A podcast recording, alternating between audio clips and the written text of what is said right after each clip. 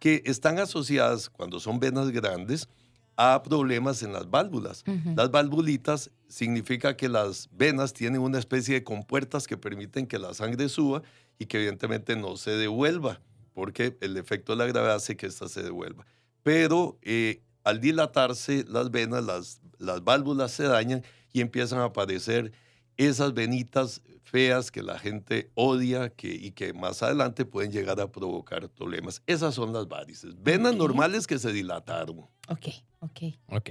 Doc, ¿y las varices pueden llegar a doler? Sí, definitivamente. Y aquí vamos a, empezar a ir definiendo si es salud o estética. Yo lo defino de esta manera. El problema de las varices es responde a una insuficiencia venosa crónica, así se llama la enfermedad. La enfermedad produce varices. Esa enfermedad es aumento de la presión de las venas. Y lo defino de esta manera. Es una enfermedad que se ve mal. Es una enfermedad que se ve fea. Es una enfermedad que hace que las piernas se vayan dañando. Entonces sí, puede llegar a doler. Y podemos ir definiendo de que es ambas cosas. Es una enfermedad que produce un problema estético porque se ven feas. Hay enfermedades, un paciente diabético puede ser, o diabética puede ser fit, y usted dice estéticamente no se ve nada, la enfermedad no sale, ¿verdad? Pero en las piernas sí, definitivamente sí. Entonces la gente confunde y piensa que no, eso es un problema estético, y vos sos una vanidosa, vos sos un vanidoso, eso ni se ve, por si siempre andas pantalones. Son los machistas que les empiezan a decir a las esposas que a quién le va a lucir las piernas, que para qué, que a él no le importa, ¿verdad? Cosas por el estilo, pero no, es una enfermedad. ¿Llegan a doler? Sí, llegan a doler. Producen dolor, hinchazón en las piernas, picazón, van deteriorando la piel porque se va alterando la nutrición de la piel y entonces empiezan a aparecer manchas en primera instancia, y luego una especie de alergia que muchos eh, pacientes y médicos incluso confunden con una dermatitis alérgica, pero en realidad es un proceso, una dermatosis, un proceso inflamatorio secundario a la mala circulación que producen las varices en esos pacientes. Y al final, ¿en qué, ¿a qué podemos llegar? Se va atrofiando la piel, se pierden las, lo que llamamos los anexos de la piel, que son las glándulas sudoríparas, las que producen sudor, las glándulas sebáceas que producen sebo y el vello. Y esas tres, esas tres estructuras tienen la función de proteger la piel. Entonces esa piel, si perdemos esas defensas, se vuelve vulnerable. Y ahí, ¿a qué podemos llegar como grado máximo de afectación? A las úlceras venosas. Cuando un paciente llega con una úlcera, ya es el grado, podemos decir que es el grado máximo de afectación por eh, varices, cuando son úlceras venosas. En este caso, no va en relación con el tamaño de las varices directamente o el tamaño de las, de las venas. Hay gente que tiene insuficiencia venosa profunda, que va más allá y que esto entonces termina afectando la piel, llegando a producir, decía, úlceras y en ese caso pues complica más eh, al paciente. Ok. Doc, ok, ¿y cuál es el mejor tratamiento para ellas? Bueno, el mejor tratamiento, como en todo, es la prevención. Y recordamos que solo por el hecho de caminar, por la forma en que caminamos de pie, eso hace que haya muchísimo mayor probabilidad de padecer de varices.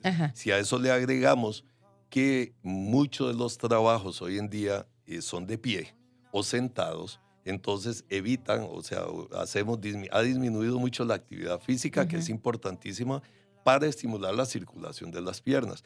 A esto le agregamos sobrepeso, agregamos sedentarismo. En el caso de las mujeres que planifican como factores de riesgo, es uno muy importante, sobre todo con alto contenido de estrógenos, las mujeres que consumen estrógenos y, eh, y la herencia. Entonces, a partir de esto, nosotros tenemos que pensar cuál es el mejor tratamiento. Yo lo defino en cinco elementos importantes. Número uno, ejercicio, en cualquier etapa en que se encuentre.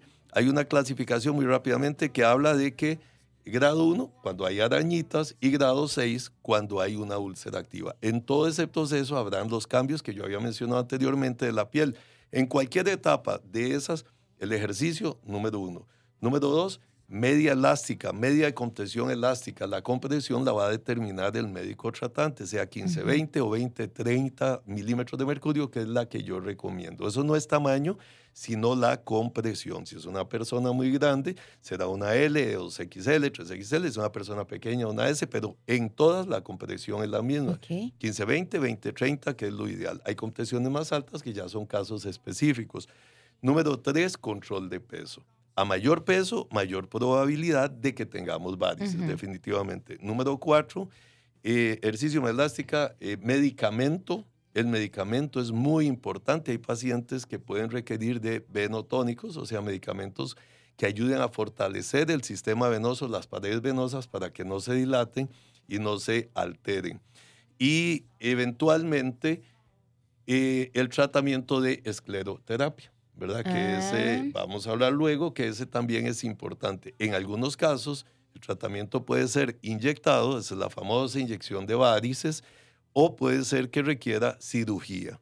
Si la vena ya es una vena grande, si hablamos de la safena, que es el drenaje más importante de la, de la circulación venosa superficial de la pierna, y está muy dañada, pues a veces requiere de cirugía. Esta definitivamente no se debe de inyectar. Ok.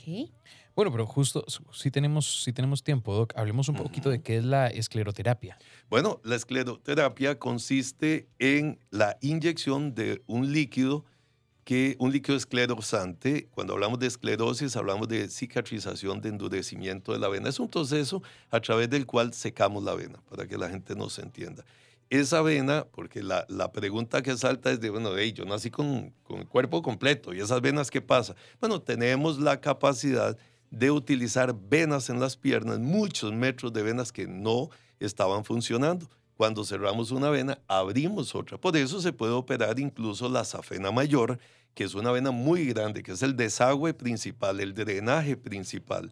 Entonces, la escleroterapia ya consiste en la en la eh, aplicación de un medicamento vía intravenosa en cada uno de los vasitos capilares o venitas que se puedan inyectar de acuerdo a la valoración del paciente y eso hace que la vena se seque y mejore la circulación porque cerramos las dañadas y abrimos las venas buenas que tenemos ahí. Es un procedimiento que sí puede producir un poquitito de dolor, pero que los resultados son muy buenos. Son muy nobles, tiene sus indicaciones, tiene sus efectos secundarios, pero que es un tratamiento muy noble y muy efectivo.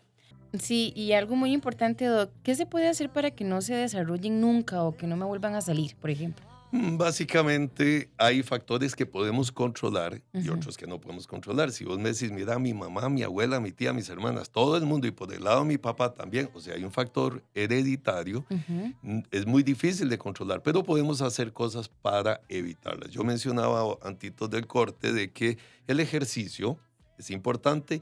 40 minutos al día, por lo menos cuatro veces a la semana. Si, si hace menos de eso o junta las los cuatro días, solo el domingo, no sirve, no es igual. Es más que nada, pero no sirve. No nos va, no, no vamos a tener el beneficio que queremos. Entonces, importantísimo, el ejercicio debe ser para las piernas, sobre todo las pantorrillas, porque las pantorrillas actúan como el segundo corazón. De hecho, así le llamamos, el segundo corazón. Cada vez que usted camina, que da un paso largo de, o camina a dos metros por segundo, o sea que hay que ponerle, como se dice, está haciendo una especie de contracción de los músculos parecida a la contracción cardíaca que impulsa la sangre de las piernas de abajo hacia arriba. Por eso es que si pasamos muchas horas de pie, pues vamos a, evitar ese, o muy, muy sedentarios, ese efecto beneficioso y entonces empiezan a aparecer las hinchazones y las varices. Entonces el ejercicio importantísimo, el control de peso, y decía anteriormente media elástica y o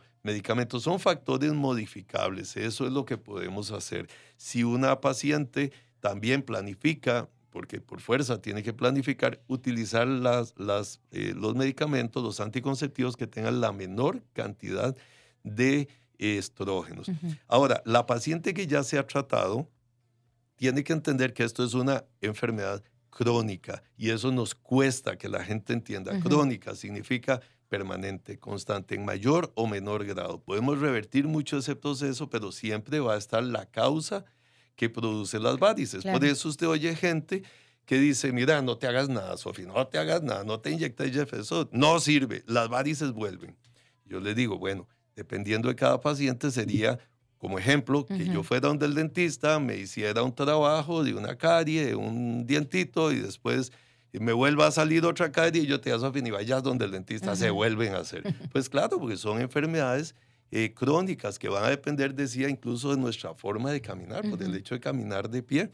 Entonces, el paciente que se trata, ya, eh, por ejemplo, con una escleroterapia o que ha requerido de una cirugía, que lo han tenido que operar, tiene que entender que la cirugía y la escleroterapia curan el proceso agudo, o sea, el proceso evidente, no agudo, el proceso evidente pero no curan la base de la enfermedad que es la insuficiencia venosa. Algunas pacientes se inyectan una vez porque tenían una vena dañada, un fajazo, un golpe, eso le cuentan a uno de los pacientes, un golpe accidental, se golpeó o lo que sea, o mira, nací con esa vena porque de que tengo memoria, 12, 13 años tenía esa venita ahí.